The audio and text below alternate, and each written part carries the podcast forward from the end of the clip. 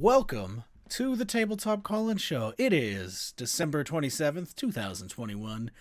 Hopefully you are here with us as we start 2 hours late due to reasons. I am Adam Bell, as always.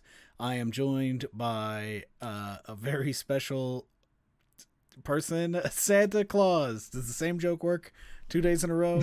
Yes, it does. Because it's two different shows. Glad you were there. Ho, ho, ho. I love this beard. It's such a bizarro beard. Like, what's... whoever manufactured this, like, didn't think to include like a spot for the mouth or anything like that. No mustache, just curls, pure curls. Well, I think it can be, but it's not around my ear, so it's not gonna stay. Well, anyway, yeah. Santa Claus is here. It is 2 days after Christmas. Christmas has come and gone. If you're a Christmas type of person, I hope you enjoyed your holiday, whatever that means to you. What's up, Jeremy?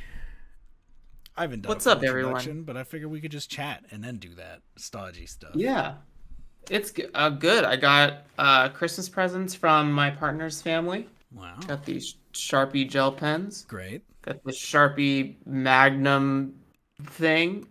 That's a big boy. Yeah, it's you know, batteries. Your office is stocked. That is the meaning. Yeah, it's a good haul. It's a good haul for sure. Oh, I also got this fucking thing. Not from hold on. I'm waiting with bated breath as we get to see what this fucking thing is. Jeremy has left the screen for the audio viewer, presumably headed all the way back to... Oh, here we are. That's Season 1... Oh, Dice Throne. Season 1 rerolled. Yeah. That looks like a big box. It comes with 8 heroes. And I guess these are big heroes. Yeah, it's a lot of stuff. It's inspiration for the box set for Umbral Dive. Yeah, exactly. That's great. What did you get for Christmas / holiday? Really just a couple of books. I haven't done much family stuff because reasons. Like COVID reasons, yeah. A lot of that. But in the mail from my partner's family, I received a couple of books that I asked for. One of which is, you can't see this, Debt the First 5,000 Years. I'm learning about how money started. Ooh. It's very interesting so far. Which is to say, I've read 2 chapters because I'm getting a head start on 2022 being another year in which I read books. The last year I had like that was 2018, I think. 3-year hiatus. I've read books since, but like not a lot of books, you know, but I want to get back to it. I want to get back to shooting for like a book a week and then, you know, falling a little bit short of that, but still reading a lot of books. This is stuff that needs to go in this little brain. Yeah. Gotta get our brains even wrinklier. You know what I'm saying? Uh-huh. A new fold. More folds. Yeah. New fold a week. I'm going to send my reminder to everyone. Fractal mode. Remember it's call-in day, so go get in the queue line. Yeah, and if you are in the queue, which somebody is, we will get to you after we stop dithering. But I'm not. We're not dithering. Do you see how handsome you are? There's no dithering here. I think you can be handsome and also dither. I don't know. Time kind of stands still when you're beautiful. Wow, interesting. So if you're beautiful, you're effectively immortal and have to stay in the same moment for eternity. And that's why they invented tanning beds, charge stations for the beautiful. Anyway, I am Adam Bell. You can find me on Twitter at AdamEBell. You can get my games at AdamEBell.games. They're all on sale still, so go get all of them if you don't have them, or just one of them. If you don't have it, I don't know. Or nothing. They're also there for free if you don't have money. I've got a Kickstarter coming up for Legend Has It. It is a card game where you're going to sit around, and I think I want to lean into marketing the fact that you're just kind of telling stories, like old-fashioned style. You know, you're not doing scenes. You're not doing any of that. You're sitting around, and you're telling stories, and it's nice. Grasping Nettles, hopefully coming out this week. I'm going to put my name on that digitally, coming out this week, along with the Grasping Nettles Game Design Guide. You can read me blabbing on for, I believe, 7 letter-sized pages about the different design decisions made in that game. Jeremy, get your introduction. Let's get to some calls. Yeah, I'm Jeremy Gage. You can find me at JeremyGage5 over on Twitter. You can check out the Draw Your Dice podcast and go to @DrawYourDicePod, where all podcasts are distributed, or all major platforms, I suppose. And also working on Umbral Dive, which you can check out if you want to hear like ad nauseum the current state of mechanics. You can go check out Spencer Campbell's Coffee Break VOD that's up on YouTube right now with Gila RPGs / Gila Boy / Spencer Campbell. You'll find it; it's out just there. Google any number of those words, and it'll happen. Gila RPG, Twitch.tv/GilaRPG. I think that's probably the best one. And I also want to give a quick shout out to everyone in the chat here. So hello Viditya, hello Ty, hello MV, hello Raph. That's what I got so far. But there are a lot of you out there if you're lurking. Also, thank you for being here. Appreciate it. And this is another check-in, week 3. Let me know if the stream is choppy. I'm hoping I've handled it. But if I haven't, I'd like to know about it. Because it drives me nuts. I don't know if it drives anybody else nuts, but for me, the idea that it's choppy and I freeze like this every 10 seconds makes me nuts. Let's drag in our first caller, huh? It's still choppy. Oh. What the heck? I'm using a whole different program. I'm not sending my video. I changed settings in Twitch. This sucks. Hey, Twitch, if you're listening, what the hell? What's going on, Chief? I'm migrating platforms. YouTube Live. Everyone come to the call-in show, YouTube Live. All right, we've burned 7 minutes on conjecture. Let's get the call-in happening. Burned? Yeah, let's do that. Hello. Welcome to the Tabletop Call-in Show. Who are we talking to on this fine day? It's MV. MV over here. Hey. What's going on? Welcome back. It's pretty good. I've timed the muting of the Twitch stream with joining the call perfectly, so it just feels really good to just like not have any doubling of time or losing time. Perfect time. It's the perfect time. You're a chronomancer. It's the perfect time. What's happening? What's on your mind? What's your question? What's going on? What's going on? Yeah, it's a good question. I made like a little note for myself to not forget. Okay, that's smart. And it says Colin tomorrow. Talk about either trading or grasping nettles. So, I can talk about either of those things. Let's talk about trade. Yeah. Yeah. I was like, that could be interesting. What do you mean by that? I think I meant that like I posted. What did I mean? What did Past MV mean? But I posted a new blog post. It was either yesterday or a week ago. I don't remember. When was a time when it subtracts, you know what I mean? It says 25th of December. That was 2 days ago. Okay, fair enough. And it was about trading in RPGs and how like that could be kind of more interesting than just exchanging currency for items. So yeah, that's kind of the idea. I was sort of inspired by my playthrough of Caves of Qud, which is like a roguelike game, nothing too too interesting about it, but the trading system is based on water, basically. Mm-hmm. So you exchange water for items. Okay. But the cool thing is that water also has weight to it. Mm-hmm. So if you carry too much, you can be over encumbered. Hey, water's pretty heavy. Yeah. As someone who went backpacking over the summer, the heaviest thing in my bag was the water that I had to drink to not die. Yeah. Yeah. Exactly. And so, if I have a 1,000 liters of water item. I guess liters doesn't work in the US, but you get my point. No, we know about liters.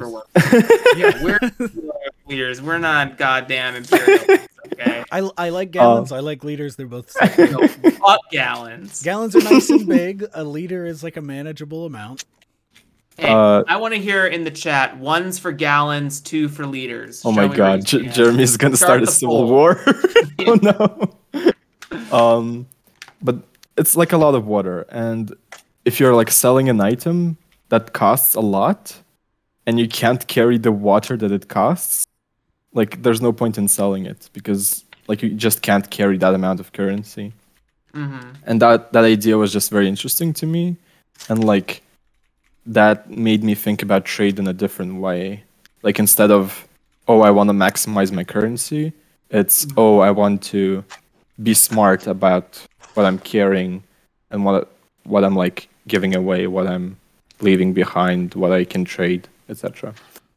And that's what I wrote the blog post about. And there were just a couple of ideas, which were kind of very standard, I think, in RPGs, exchanging items for favors and quests. That I think is pretty, in trad games you see that a lot. If it's a special rare item, the GM will usually give you a quest. So if you want to find a special magic sword, it's a quest. You can't buy it on the market. Mm. And yeah, just for some reason, last week I've been very just into finding cool ways for doing the sort of trade stuff in RPGs. Mm. So the idea is kind of replace currency as a just a number of something. Promissory notes, right? Mm-hmm. With just a different resource. Yes and no, okay. Because just replacing currency with another currency is fine, but not what I was really looking for. Change it with a contextual resource, right? Yes. Everyone needs water. Let's imagine the standard Second Earth fantasy thing. Everyone needs water. Everyone needs food. Everyone needs shelter, right? So, how do we trade for lumber? How do we trade for water? How do we trade for metal and ores and stuff like that? Contextual resources. Yes. Or trading for favors or actions, etc. Mm-hmm. And that could also be finite too, right? We can only give so much water, or else we won't have water for ourselves. We won't have enough. We need ore as well. We need wood as well, right? So, which is for prompt. I always viewed. Lately, I've been viewing money or any currency as a number value of a promise. Mm-hmm. I promise to give you electricity if you give me 100 of this thing, 100 favors, 100 promissory notes, right? So that's how I've been contextualizing currency in my life lately. Jeremy, you should read Debt the First 5,000. Yeah, exactly. I was where's the Amazon link for that? It's a good book. I would recommend it. Yeah, it's really up the alley of this conversation. At least the first two years so far. Jeremy's going in the right direction because part of my sort of delve was into I call it, I think, the resource trading web or something like that. Mm-hmm. Yeah, in the post. Essentially, it's thinking about, okay, I have maybe 3 different regions. One has lots of water, one has no water, but it's like has a lot of salt or metal or something like that. Mm-hmm. And the third one has something different. And thinking about, okay, if the players get a lot of water from one region mm-hmm. and get it to another region, that would like have immense value in a different region, right? In mm-hmm. the desert. So it's and kind of like you want, instead of just having a currency or several currencies that have nothing except for exchange value, have things that do have use value that fluctuates geographically. Exactly. Yes. So like the use value is tied to the exchange value. Yes. Because it fluctuates geographically, like you could do some interesting stuff story-wise with like, you know, the example we're doing here, water is great. People have waged war on water, dude. And they will again. It's coming, dude. Hey, 2028, the fucking call-in army. Let's go. Okay. Also, something I just thought of, but I didn't write in the blog post, is like consequences of trade. Mm-hmm. Because, for example, if now you can't exchange like money really. But if I go to a trader and like, oh, I give you this magical staff, and you give me like the sword, and then you come back in like a week, and the trader just like absolutely destroyed the village with the staff, you know, because like they didn't know how to use it. So like also thinking about like what consequences your items might bring, sort of, and yeah, like even bringing like tons of water to a desert village, it will like make them. I'll finish what you're saying, and then I'll. I want to finish. It's like you will bring them basically to prosperity, and thinking about like how the villages and settlements evolve when you like do trade networks. Right, if you establish like a supply line of regular water to a place that historically struggled with it. Mm-hmm. Mm-hmm. What was I gonna say? Shit. Damn. I was also thinking about the opposite though too, of like, go ahead, what happens when you don't continue a supply line for whatever reason, mm-hmm. like relationships break down or something mm-hmm. like the desert to water nation, right? Yeah, you maybe have two generations of really strong water supply to the desert. Mm-hmm. Oh yes, this is now it becomes their regular lifestyle. Mm-hmm. And then some sort of new, I mean, this issue with like sovereign ships, but like a new sovereign ship arrives in the water bearing place, they're like, mm-hmm. I don't think we need to be giving them any more water. What does that fallout look like? Because mm-hmm. this generation is used to having water and now they don't, so now it's kind of even in a worse situation because the mm-hmm. supply was cut off, right? Because they've built themselves up around having access to a thing, mm-hmm. and almost certainly like lost a lot of the at least collective understanding of how to deal without having it. Mm-hmm. Exactly. When you get used to a thing and then you take it away as a society, then like, oops. Like if you took away air conditioning from the southern United States during the summer, that'd be a huge problem because we stopped building buildings with like natural ventilation and wind catchers and stuff like that. Ooh. I know what I'm building for a house or adjusting a house. Yeah. Yeah. You stick some wind catchers on there? I mean, yeah. We should do that. It's cheaper in every way. Yeah. I think there's a lot of interesting stuff that you could do there, like depending on how macro, not to say macroeconomics, that's not what I'm using the word macroeconomics. Reaganomics.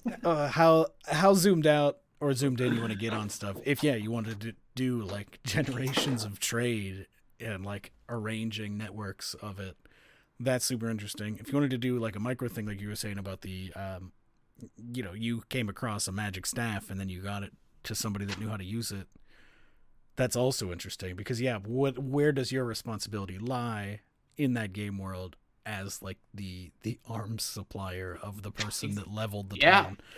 There is not enough like magic arms suppliers. Oh my god! Fantasy games. I'm serious. Like that's a huge conflict thing.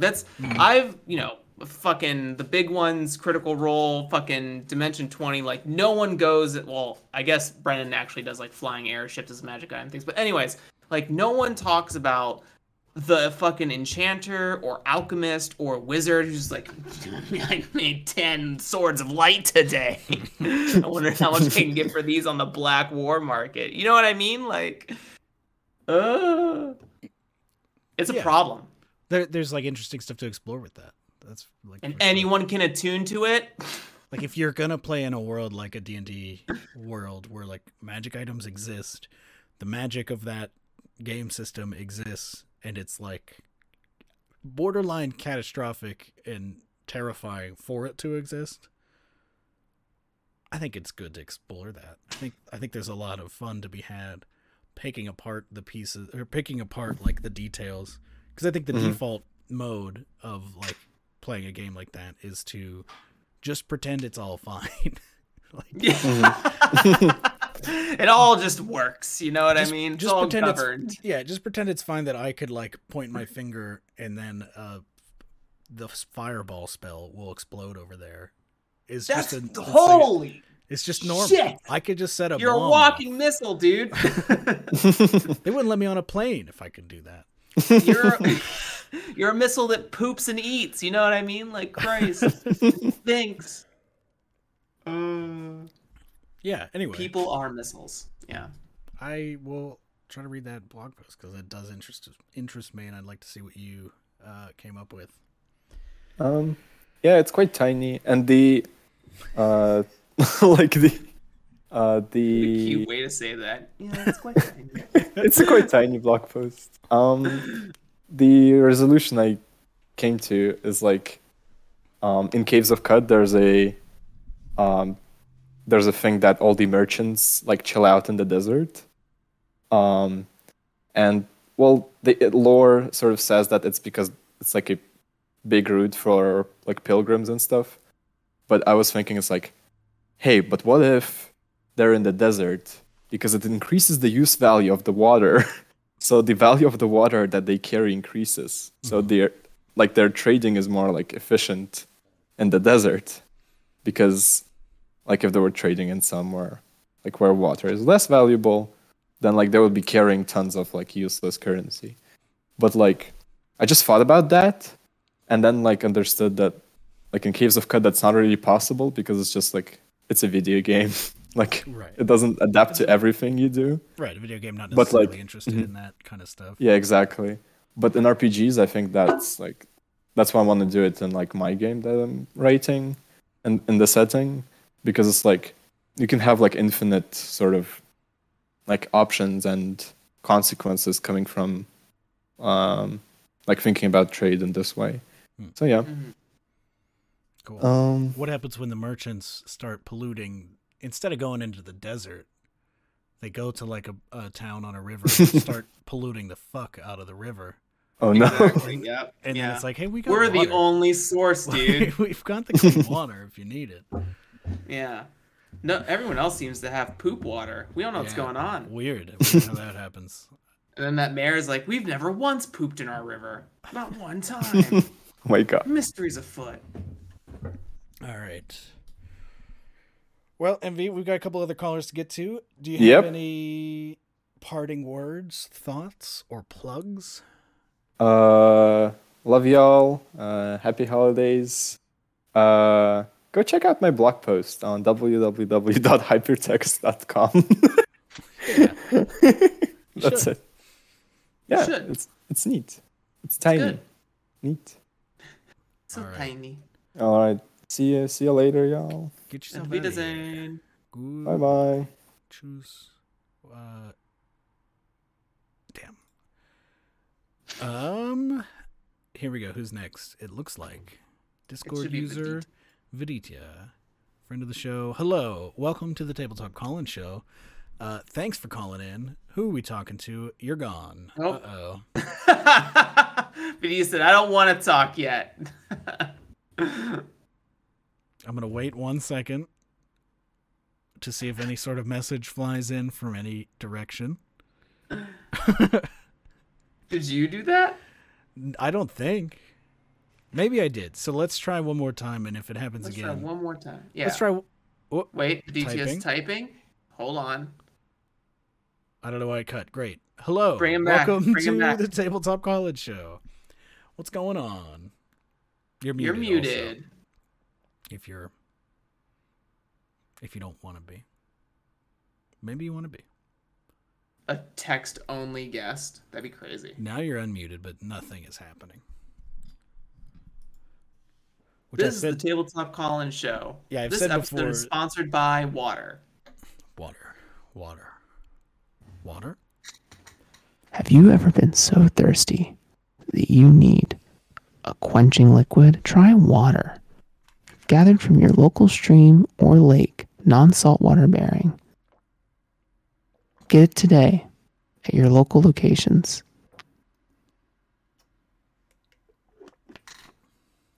And that's water. Thank you for sponsoring us, water. Thank you. Appreciate it. Without you, we couldn't do this show. It's true. Next week, I hear we have food sponsoring us. Yeah. Also a great one. I wonder what's going on here. Yeah. I've said it before, but it wouldn't be a call-in show if there wasn't things like this, so I'm happy to have it. But if there's anything I can do for you, Marvin, if you can, Marvin, is the speaker on?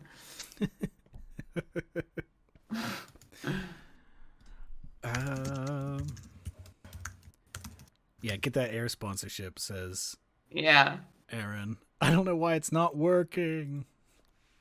How about this, Viditya? You play around with it, and maybe we swap in for Donnie. He said 1 second, so let's give 1 second, and then I will engage with that plan because that sounds like a good one.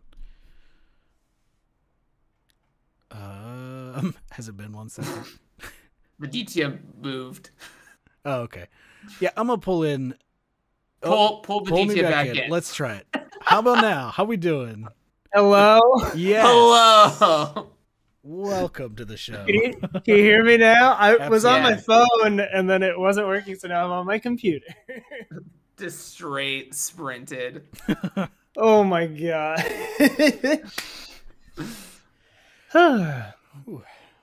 Well, here you are. What's going on? How you doing? How you feeling?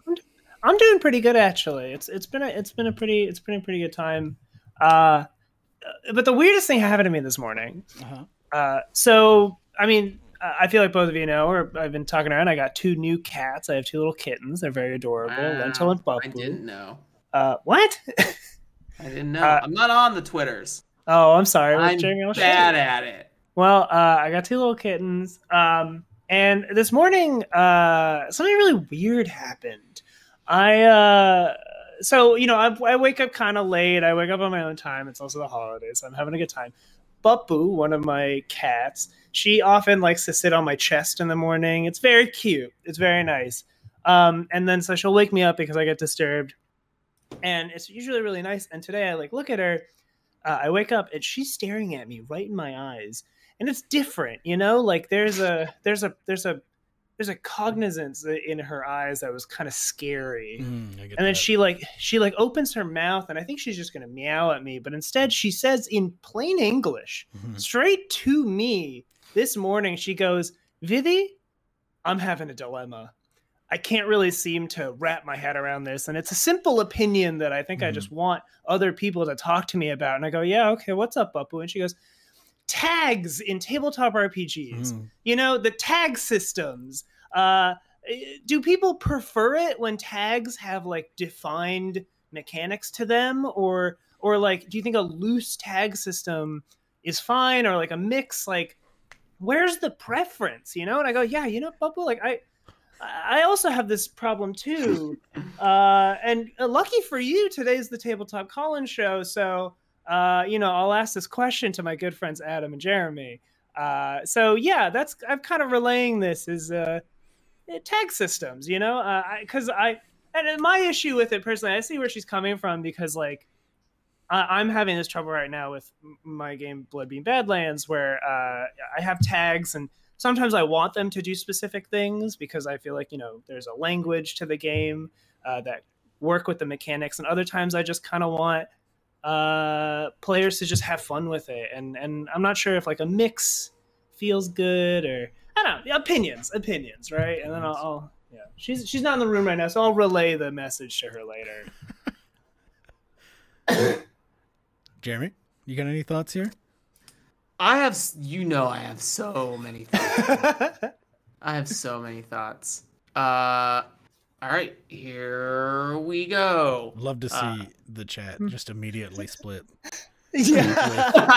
User Gay Halfwork saying, I love undefined tags. And at the same time, the message was sent. Eldritch Mouse says, oh yeah, I want to need the mechanics with tags. So for me, tags are the same as magic in narrative writing. In like common terms, you either have soft tags or you have hard tags. Soft tags are things that help inspire other like nebulous things. Like my character has the tag of bulky. My weapon has the tag of messy, no matter what it is, right? A messy dagger, a messy maul, a messy whip. Like, why is it messy? Is it because it makes a bloody mess of things? Is it because like I just leave it all over the place? I don't know. It depends on the game. Then there are hard tags like brutal, roll an extra die, roll an extra offensive die or something like that. So like it's all a matter. I see tags as shorthand, and I'm going to come from a position of like trad tactical games because that's all I've been researching for the last 3 months. Sure. In work for Umbral Dive. So like one instance is isn't longsword a tag in D&D 5e? If you kind of think about it, what does that translate to? A 5-foot range weapon that does 1d8 damage and uses strength, right? Longsword is like in a way a tag for a weapon. The greater category is weapon. The longsword tag defines what it is, right? Oh yeah, like it's innate. Like you can strip. Like what's the difference between? I'm coming from Pathfinder, right? Like what's the difference between like a katana and a longsword? They're both 1d8, 5-foot range, two-handed to one-handed weapons, right? Like, okay, I see what you're saying there. That's interesting.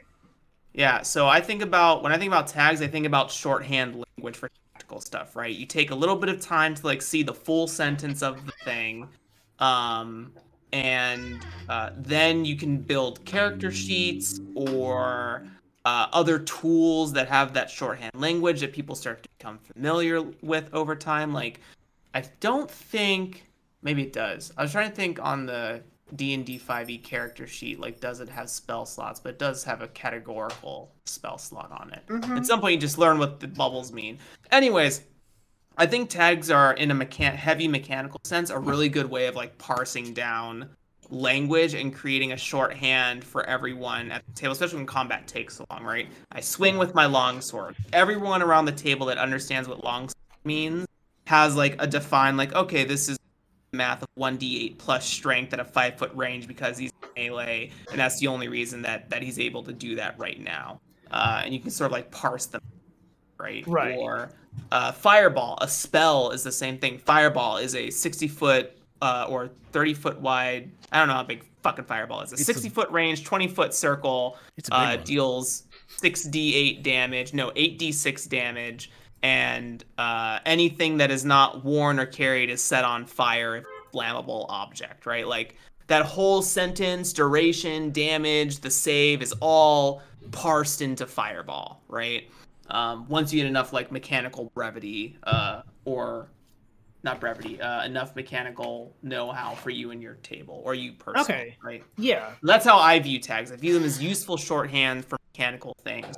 As far as the soft end of things go, I feel like I'm pretty good at like the imagination space. I don't necessarily need a tag to prompt me, but a tag is still a word with a definition, right? Even like outside of games, when I say something like, oh, this is an adjective, right? And then what is the definition of adjective, right? Like, the definition is that it modifies this specific thing. Like, we get the shorthand for what this longer thing means. Okay. And then it all sort of like interconnects with language too. All right. Yeah.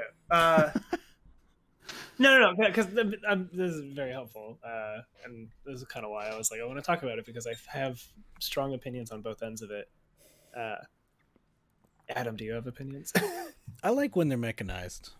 Okay. I prefer when they're mechanized. I like when they're not mechanized also. Unhelpful. Okay. Personally, I think it has to be all or none. All or yes, okay. Yeah. Can't like be sort of both. If you want to mechanize a couple of them, you should come up with a different mechanic, I think, to get those mechanics through. So if you're only using like the word, if you're saying like these are tags that exist on things, and you can make up new tags on the fly. So if you wanted to do messy was the one given. Yeah. You could not define messy, and that's fine. But I think I think messy is a PBTA one that's frequently used that is defined as like, I forget exactly but it's like it tears it apart. Like there's nothing clean. You can't hide what you did with this thing. Mm-hmm. I think PBTA is kind of what confused me with tags personally, because it's such like a narrative driven system. And then I played Monster of the Week and I was like, oh, there's like weapons have tags, that makes sense. But then for some reason in my brain, it took a second, or it still kind of takes a second for it to click where I go, oh, but these tags in Monster of the Week, like have a mechanic to them versus like, you know, can be used as narrative, like, oh, you have a messy tag, so I don't want to get a partial because I might do it, but it creates, you know what I mean? It's like, no, there's an actual mechanic to it. Mm-hmm. Which I don't think is bad. It's just I'm curious if I'm fluctuating on my own preferences, you know. Yeah. Okay. Are you trying to figure out like what tags you should use in a project? Are you trying to get like a consensus of your demographic who's in the chat right now? Like... it's a little bit of the latter, but like this is specifically. I'm currently at this stage with Bloodbeam Badlands where I'm defining like gear and tags. And I realize like there's some things that I think like work really well with the mechanics of the game. Like armor is an easy one, right? Like I realized that I had some mechanics that are kind of take a sentence to describe, like, or are a little clunky because BBBL has like sources, which are like a sort of like health tracker stress thing that like you take damage and then its number equals a success range, right? Like you want to roll under a source to succeed. Mm-hmm. And specifically like what prompted this was armor, where I was like, oh, armor is interesting because I can have a tag that gives something armor. And then it basically is like, you can negate one armor for a source and you don't like lose it, right? Easy, like simple. But what was happening was like I was kind of spending a lot of words describing that in different mechanics when I could have just said like in different abilities when I could just say like when you have this activated you gain armor 1, right? And then I was like, oh, and then there's other things like consumable, like these kinds of tags where I was like, oh, like consumable 2, which means like you get an item and you can use it twice and then it's gone or whatever, right? But then I was like, well, I don't want to like, and then this is where I was like, okay, this feels good for the game, but then my own personal, like, I don't want to write up a bunch of tags and come up with specific mechanics for them. Because like, I kind of then want to make an item that has like a tag, I'm using quotes, like, or like a tag that is like magical. Right. Mm-hmm. But I don't want to like define that personally. Like to me, I'm like, there's no interesting way for me to define magical for the game other than like, it could be interesting and maybe like it's a reactive tag. So instead of it being like, oh, kind of like in trad games where it's like, you know, you have like enemies have magical DR. And so you need to hit it with a magic weapon or something, but you know, in Bloodbeam Badlands, it could be other things where it's like, oh, this cuts through specific curses or whatever.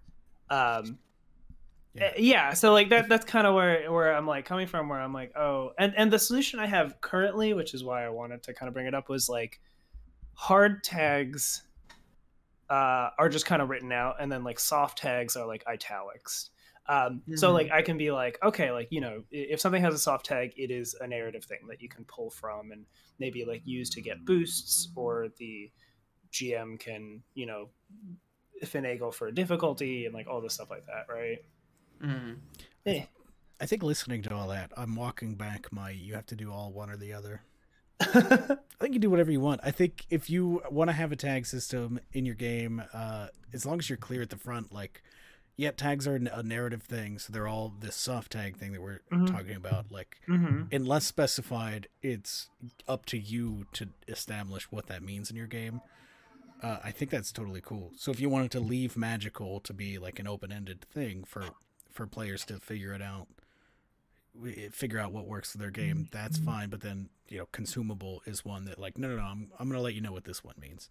Here's the one page of things that like the game mechanics provided with the game specify. So like I've defined these ones, everything else, you know, that's up to you. Yeah. I think that's cool. I mean, cause again, it really kind of goes into like, I will sometimes be like, oh, this is like a cool mechanic. And I don't want it to be, it's like a whole other thing. So I'm like, I can loop it into tags cause it's an easy thing to just plop in. Yeah. Just add another one that is defined on like the defined tags page of your book or something like that. Yeah. I mean, look at fucking Magic the Gathering. It is keyword hell in there. Ooh. I like Gay Huffog in chat says, what if instead of tags, Viditya's game just has armors? My knife has the rusty armor. That's pretty fun. I like that idea of like the tags themselves kind of become spendable to deal with stuff. There's like a lot. I've been thinking about tags in general, not even just in Bloodbeam Badlands, like games that are primarily tag driven, right? For narrative reasons. Like I think they're really interesting, but I see the pros and cons of them, you know, because it could be almost too much. Like, oh, my character has like 5 tags on them. How often can I draw from them? How much can I sway them? Yeah, I was running a campaign of Heart the City Beneath. Yeah, and that game is pretty tag heavy for a lot of different things. And when your players haven't read the book in any capacity, they will constantly ask you what brutal means. Right. Every single time. So I guess there's also a conversation of when tags translate to another definition that is not known by the table, it can add a pretty heavy cognitive load for like the learning curve becomes that much steeper. Yeah, I think that's why I do prefer them to be specified, but I think if you're going to specify them, they should also be easily referenceable by players. I agree. Give me a little sheet. Give me a printout. Yeah, give me a small little printout, dude. Yeah. Or 2, if you've got a lot of tags. I was 4. Like, yeah. Because I was thinking, like, if your tag has, like, another thing with Bloodbeam Badlands is I'm like, I want it to be something that's easy for other people to make content for. Like, specifically at the table, like, the GM can very quickly come up with something, and then, like, you can kind of reskin most stuff and have, like, loose definitions and stuff that mostly either just help you, the GM, or are, like, fun for the players. And so I was like, well, a tag, the GM would then have to like know what all the tags are and then kind of create in the confines or, you know, define a new tag, and then you would define it like under the item. Right. And so it becomes like unique to the table. And I just wasn't sure if like, I'm like on the fence about like, I like that, but is it clunky? And like, yeah. So, you know, being able to be like, oh, I've like, cause I love making games where, you know, you create designers in the space, right? So like a player is like, can this thing have a tag that does this thing, or have an ability that does this thing? And you're like, yeah, fuck yeah, you know. Or the GM is having a good time being like, whoa, this is my magic item and it's gonna do this cool shit, you know. And I'm like, what's the easiest way to do that? And I like Tag City games because you can just do that, right? Like, it's easy. You're like, oh, it's got the bouncy tag, and that lets you, it's a rubber ball, you know? My sword's a rubber ball. My sword has bouncy? it has piecemeal and it has grass.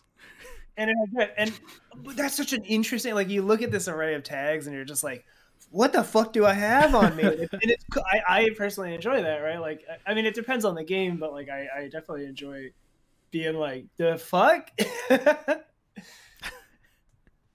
Shaggy, baggy, craggy. Craggy. Well, Vid, does that help? It really helped. I think I really just like, this is something that I wanted to just kind of talk out because I was like, I don't know. And this is very helpful. I thought this was a question from your cat. I didn't realize we were helping you on this. Yeah, weird. Well, like, see, Papu knows how much I've been struggling with this, and she just wanted to help me out, you know? It's like, I've been thinking about this for you, and I just can't come up with an answer. I'll let her know. I think maybe she's writing her own tabletop RPG. This will be a fun thing for me and my little kitten to talk about. Yeah. Whole household producing games. Some for humans, some for cats. Some for cats, you know? Yeah, where's the animal game design, dude? Who out there wants to take that on? We have elephants that paint. Why not? That's true. Why not? Why not? Why not? All right. Well, this is super helpful. Thanks, y'all. Yeah. Any parting words, thoughts, plugs, etc.? It was. I'm really happy that I'm able to catch the call-in show. It's been a little bit, so thank you for having me. I'm Viditya Voleti. You can find me online at Viditya Voleti. And if you wanted to, the game that I was talking about, and this is for Bloodbeam Badlands, is a game about being gunslinging vampires in the post-apocalypse world of an unsetting sun. And it's really fun and bombastic, and it's one of the games where I'm like, oh, I'm actually having fun designing again. That's fun. So I'm really excited, and you can check that out if you want at vidityavoleti.itch.io. And then maybe, you know, later this week you'll see where the fuck I landed on with tags, because I'll probably send out an update soon. Great. Looking forward to it. I like that game quite a bit. Yeah, thank you. All right, y'all. I'll talk to you soon. Advidazan. Also, you can catch Viditya in a quick nettle in Grasping Nettles. If you want to play Grasping Nettles in a place with little dinosaur buddies, Saurus City is the one for you. It's really good. Next caller, Discord user Donnie Dynamo, coming on in. I think first time caller, perhaps? I think first time caller. Hello. Long time chatter. Welcome to the Tabletop Call-In Show. Who are we talking to? Even though I already said it.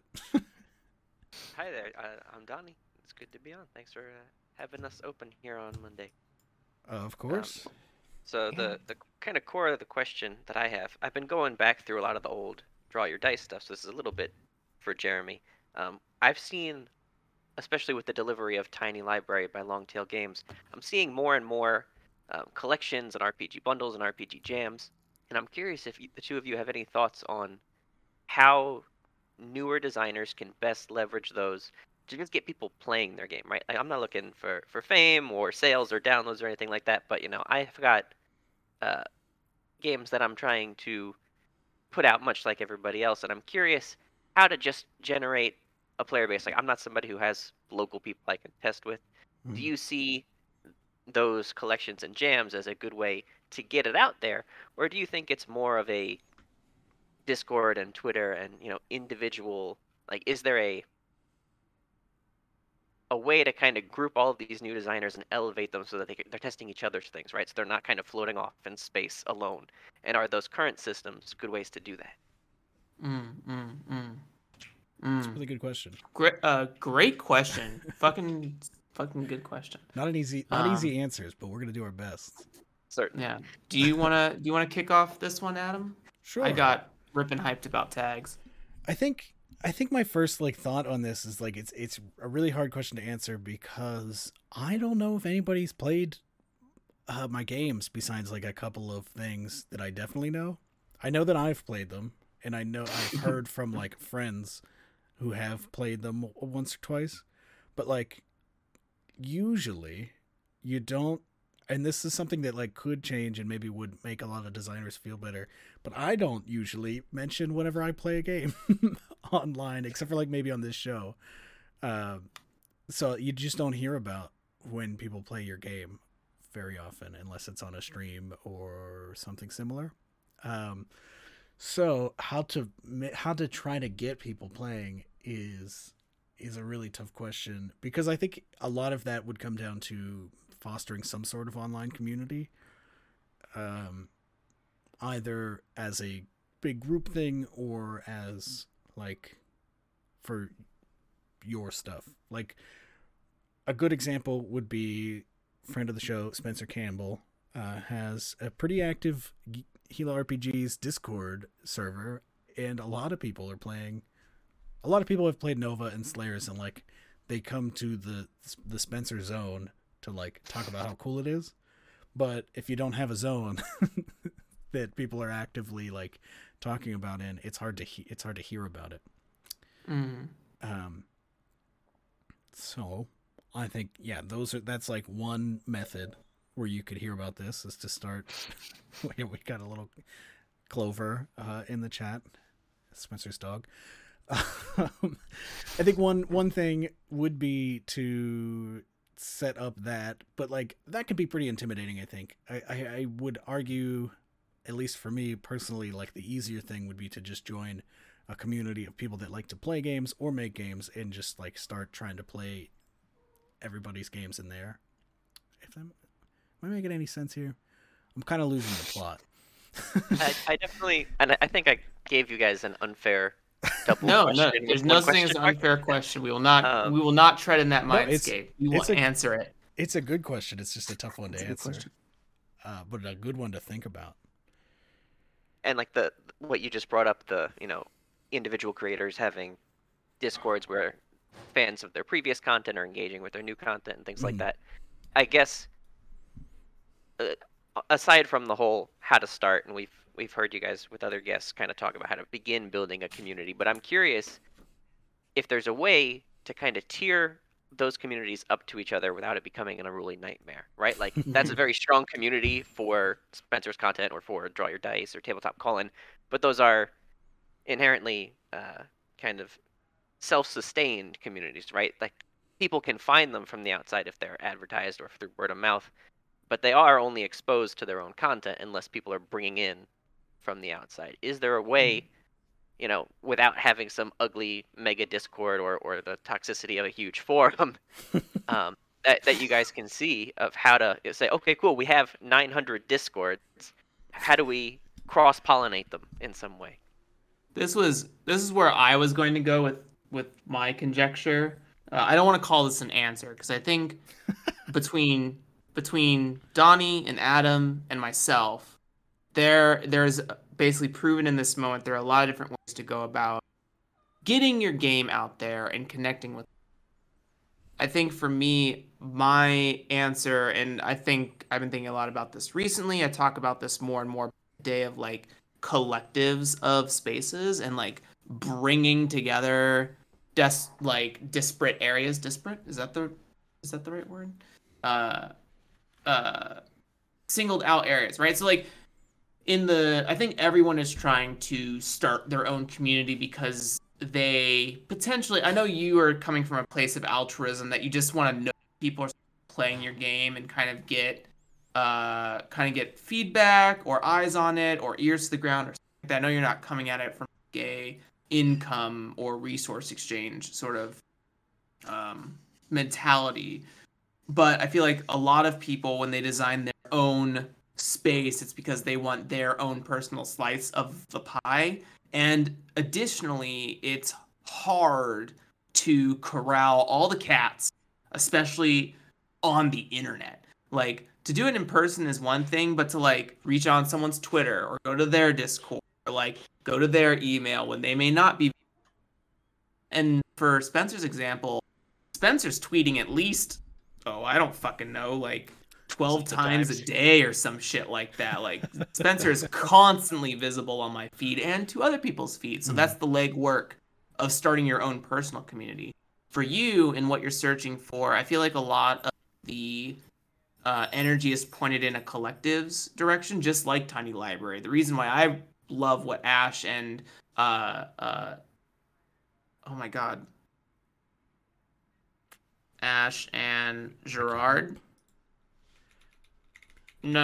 Pritchard. Help me. Someone help me. I'm not familiar with Tiny Library, so I'm Googling. Yeah. It's long to... Anyways, I'll find... Thing. Giles, that's what it is. Whew. Pat on the back. Ash and Giles in Longtail Games. The Tiny Library project is really interesting, and same thing with Slayers Almanac for Spencer. Mm-hmm. Same thing for the thing Spencer talked about on Coffee Break, the Paranormal Societies, Haunted... something. I can't remember what the full name Haunted of Almanac. The project was. I'm sorry? The Haunted Almanac by Nate Tremaine. Haunted Almanac. Highland Paranormal Society. Yeah, where that is just a corroboration of like their last set of like all the games they've made to date in a single book, which is really cool. I think collectives are really hard, but I think collectives is more the geared answer. So it's a big networking answer for me, or a big network like direction is like, connect with people, just meet, start every month, right? Just use like a month to meet one designer that you think you would click with. Just send a DM, send a message, and be like, hey, you know, do you kind of want to like try each other's games? We're both relatively new or something like that. I would love to like speak designer to designer, right?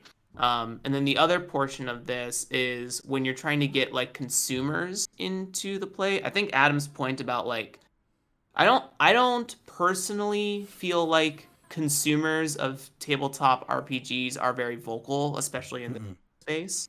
Maybe in Facebook groups, maybe in TikTok, maybe on YouTube. I'm not sure. And certainly on Board Game Geek, that might be true. But on Twitter, I don't think they're very vocal on that space when they're playing games. They're found a cool game. I think designers are apt to chatter about games they find that do interesting design, right? This is Slayers is interesting because it does this. Band of Blades is interesting because it does that. Ironsworn is interesting because it does this. And they're coming at it from a designer perspective. For consumers, they're just going to play the game, play it with their friends. If their friends and them don't like it, they don't talk about it again. And they don't say why, right?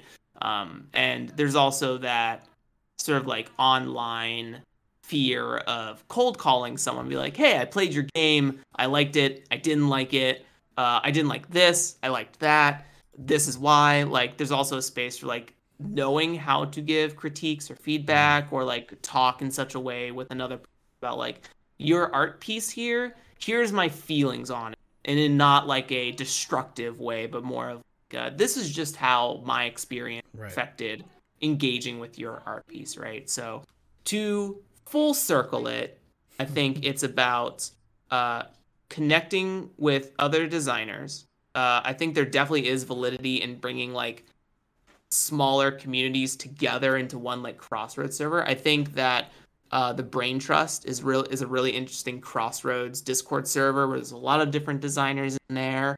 They're all talking about this and that, and they engage in each other's stuff a lot of the time. And there's some pretty decent in terms of followerships and really cool designers in there that love getting in touch with people on sort of their level. So I'm sure if there was a Brain Trust that was more like in an indie space and focused on whatever sort of like size you're trying to connect with, I'm never saying that you can't talk to someone more, you can't talk to someone with less. I just think there's a natural gravitational pull online between people in sort of the same bracket. I don't want to say hierarchy because I don't think there is certainly sort of like a bracketing of interest depending on the size, and that's also mainly from like a seller / like capital sort of content creator mindscape as well. So that's not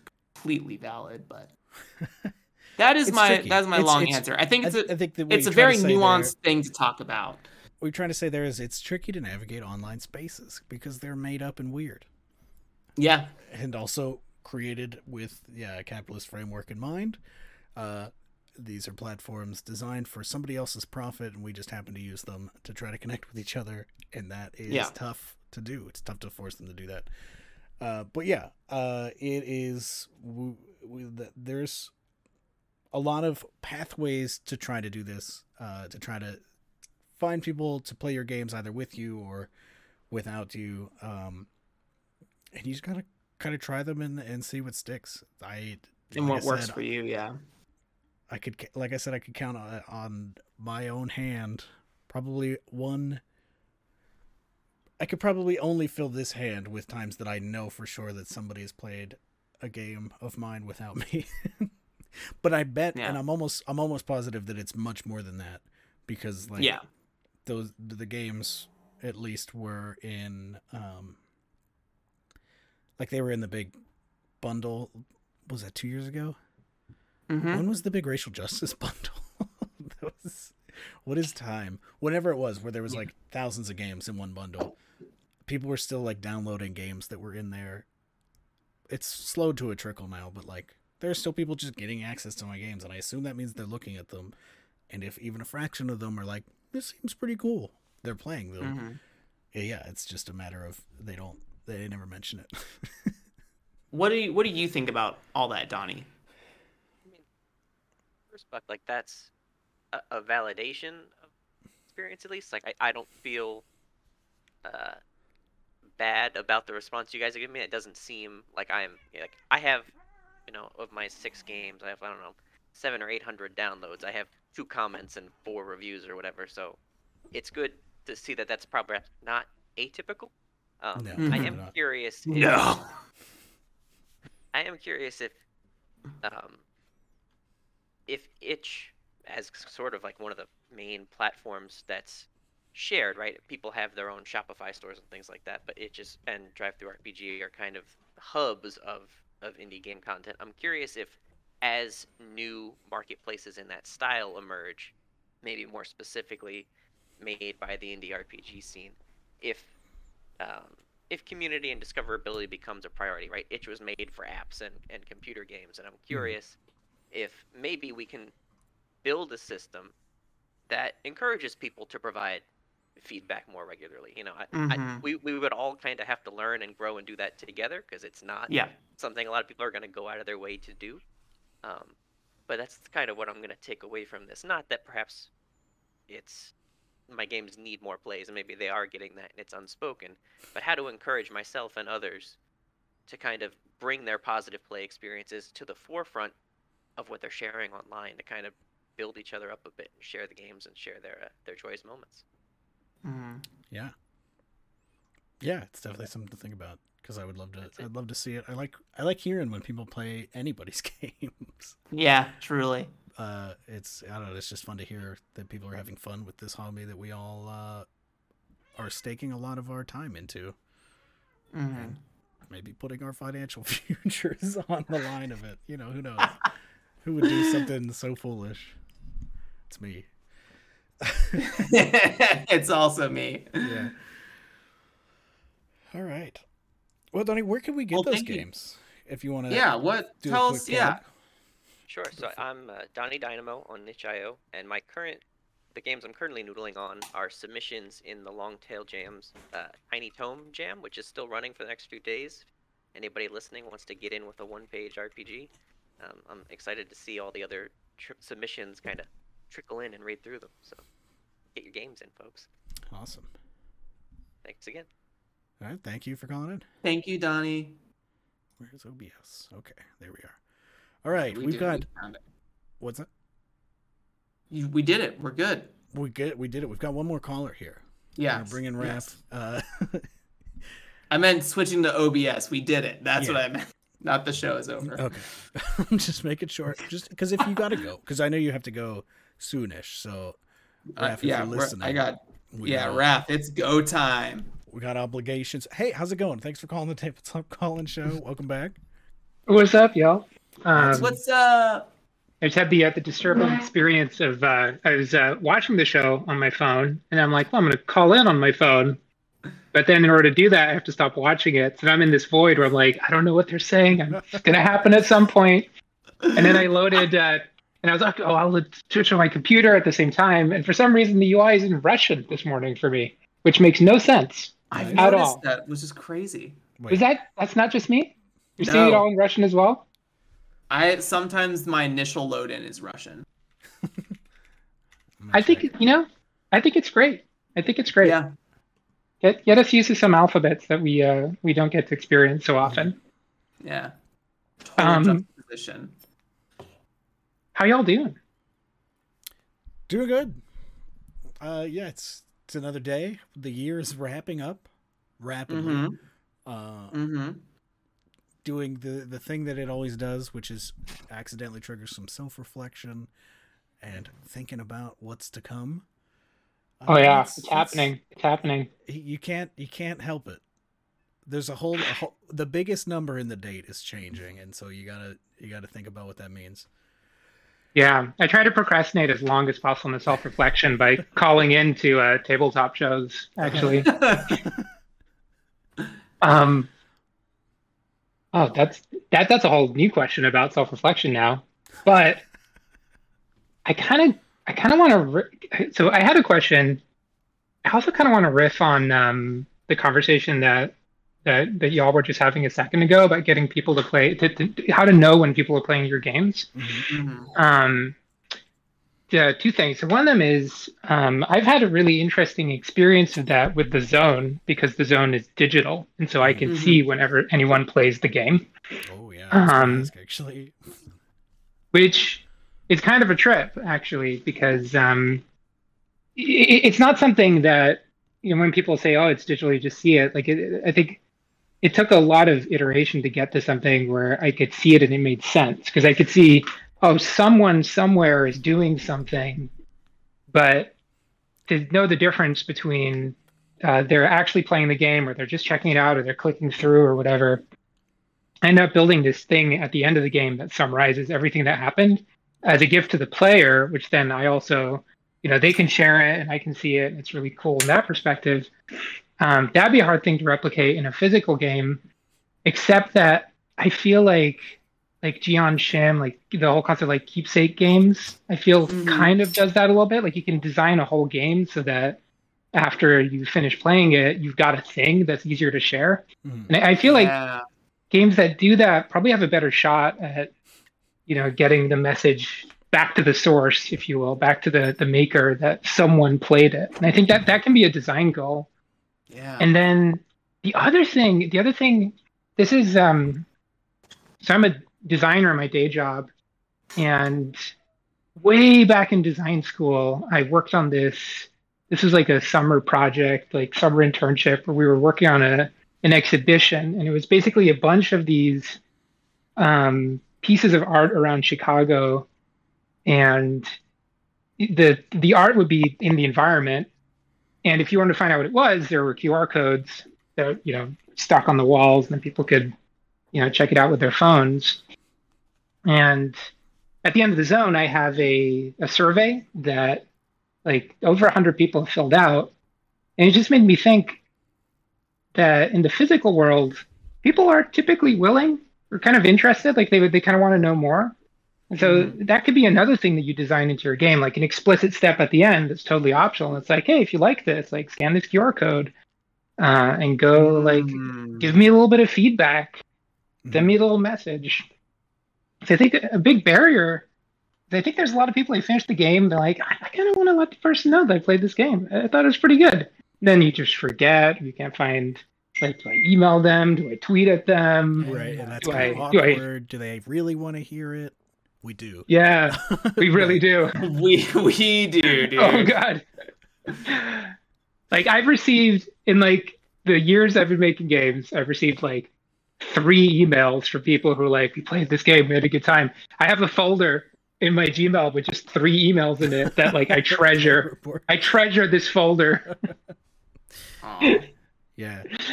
I think email is kind of stressful. Even if you're sending a nice email, it's super stressful. Yeah. Yeah, it's become such a serious place. No tone, dude. Inbox. Yeah. Yeah, and on Twitter, you have to, like, do you slide into this person's DM, and then and it's just like too many emojis. One has too many emojis. One doesn't have enough emojis. What are you gonna do? Yeah, that's an interesting. I'm gonna have to think about that, like how to facilitate that a little bit, because I'm thinking now on the next project that I have, Legend Has It.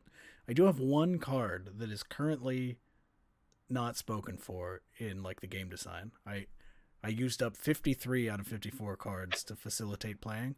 That last card be, hey, let me know if you had fun. Yeah, throw feedback form on there. Yeah. Currently, I just made a Joker with that little cartoon of my face. I always put everywhere. But we could probably get rid of that. No, please put that up on stream, please, for everyone to see. Yeah, sure. For the subs, dude.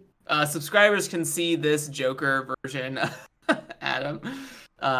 I think, Raph, you unlocked something truly amazing here with that conjecture in the previous conversation of, like, keepsake or providing the tools that allow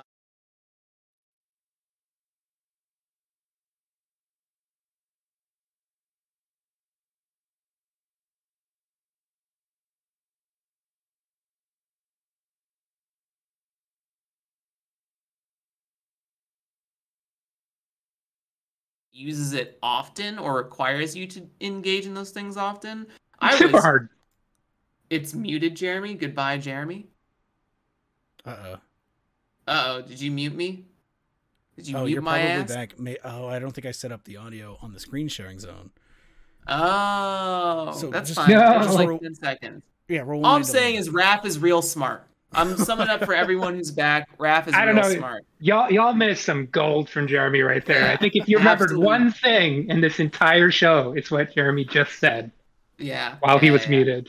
Yeah, I can't repeat it. But no, I think the QR code thing is for sure like going into anything I make from this point forward. Like even like if I worked on supplemental materials for someone else, I'm like, hey, when you put my thing in your game, put this QR code because I want to see how the adventure went. You know, like because I think that's a really good idea. In Umbral Dive, I'm taking a lot from MMO. Like this is an immediate like riffing on that. I have I'm taking inspirations from MMORPGs. The bosses have time limits. Like, you have to beat this boss in 2 rounds. So I could definitely do, like, a time attack QR code. Like, hey, when you get done with this encounter, how many rounds did it take you? Let me know. Or something like that. Like, let me know what your time was for beating the boss. And, like, I think that's amazing. I think it would get so, like, from the people who love mastery of system, I think it would go over real well. Yeah, that's a really cool idea.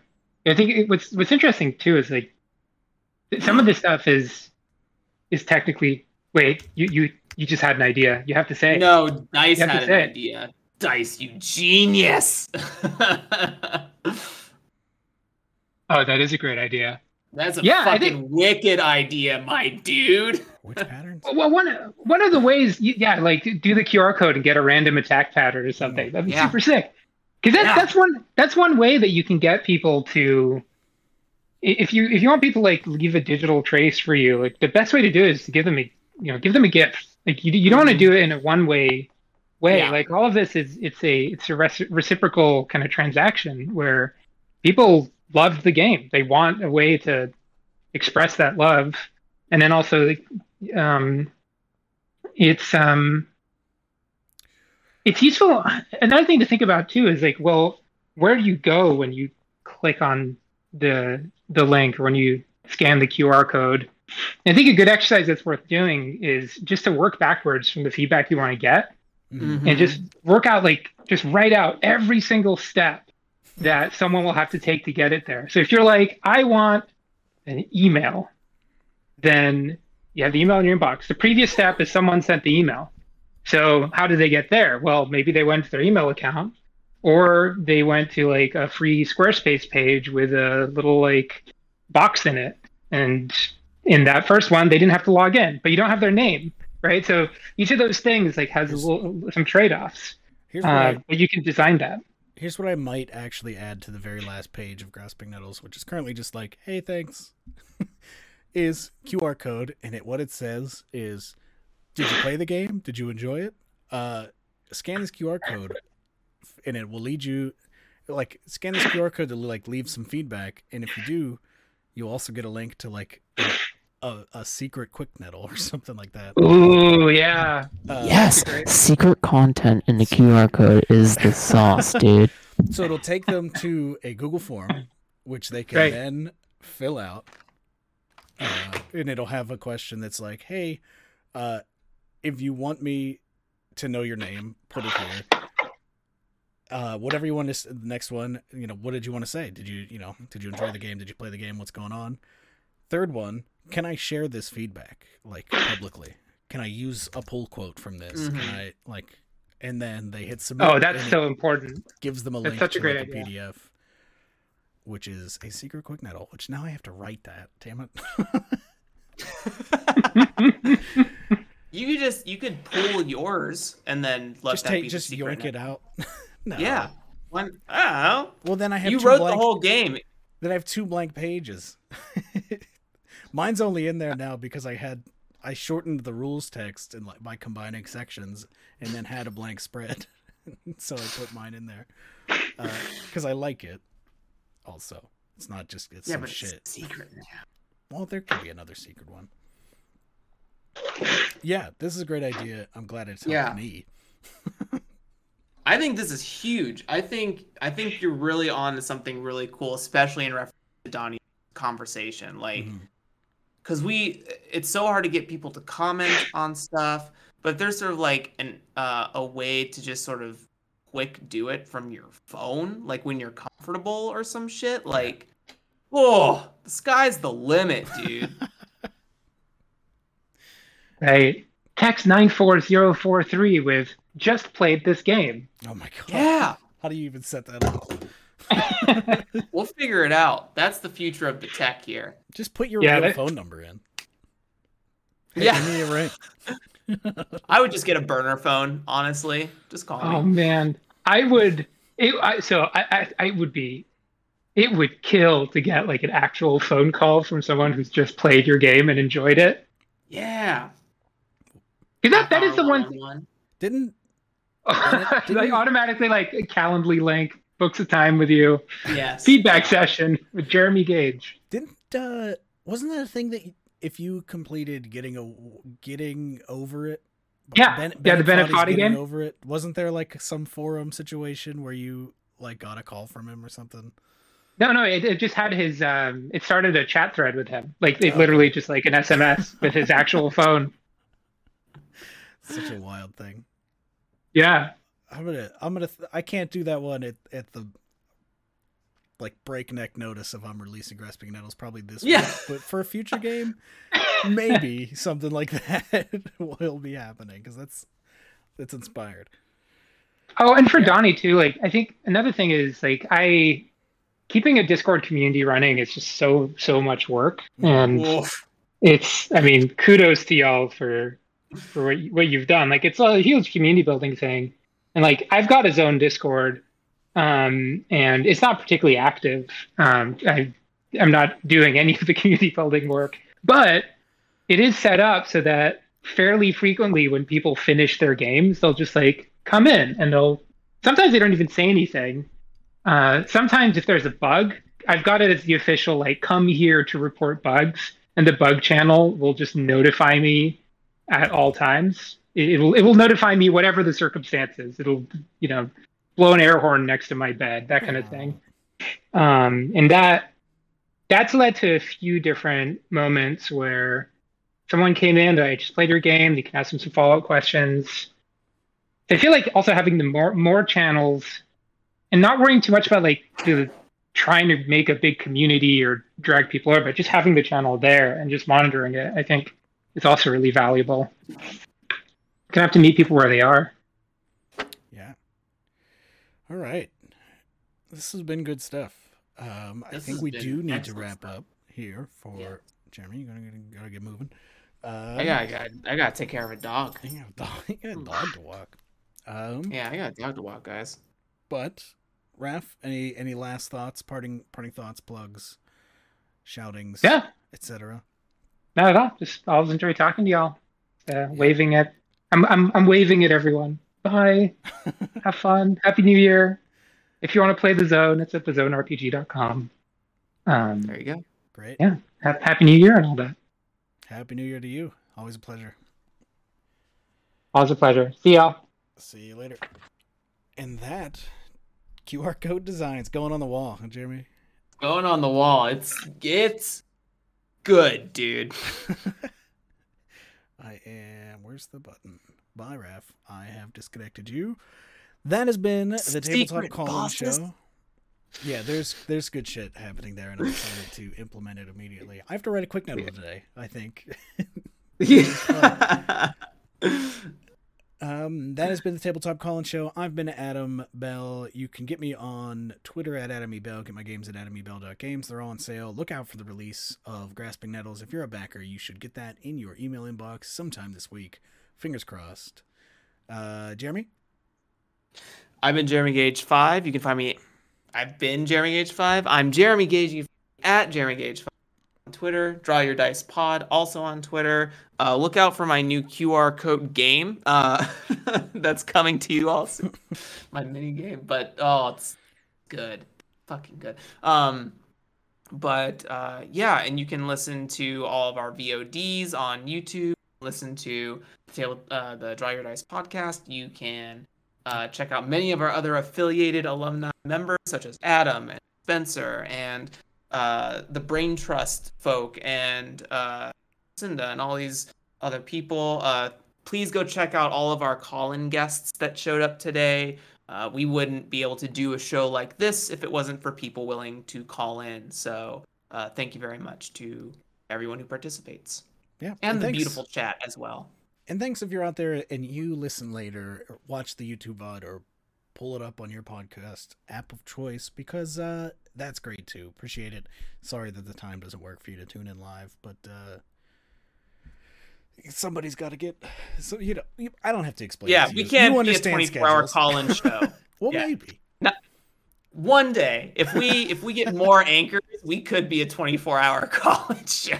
Or, just take yes, dude. Or maybe there will be one weekend in like July. We'll be on stream for 24 hours straight. Or something like that. Who knows? That sounds awful. Yeah, it sounds like a Weasley idea. Come on now.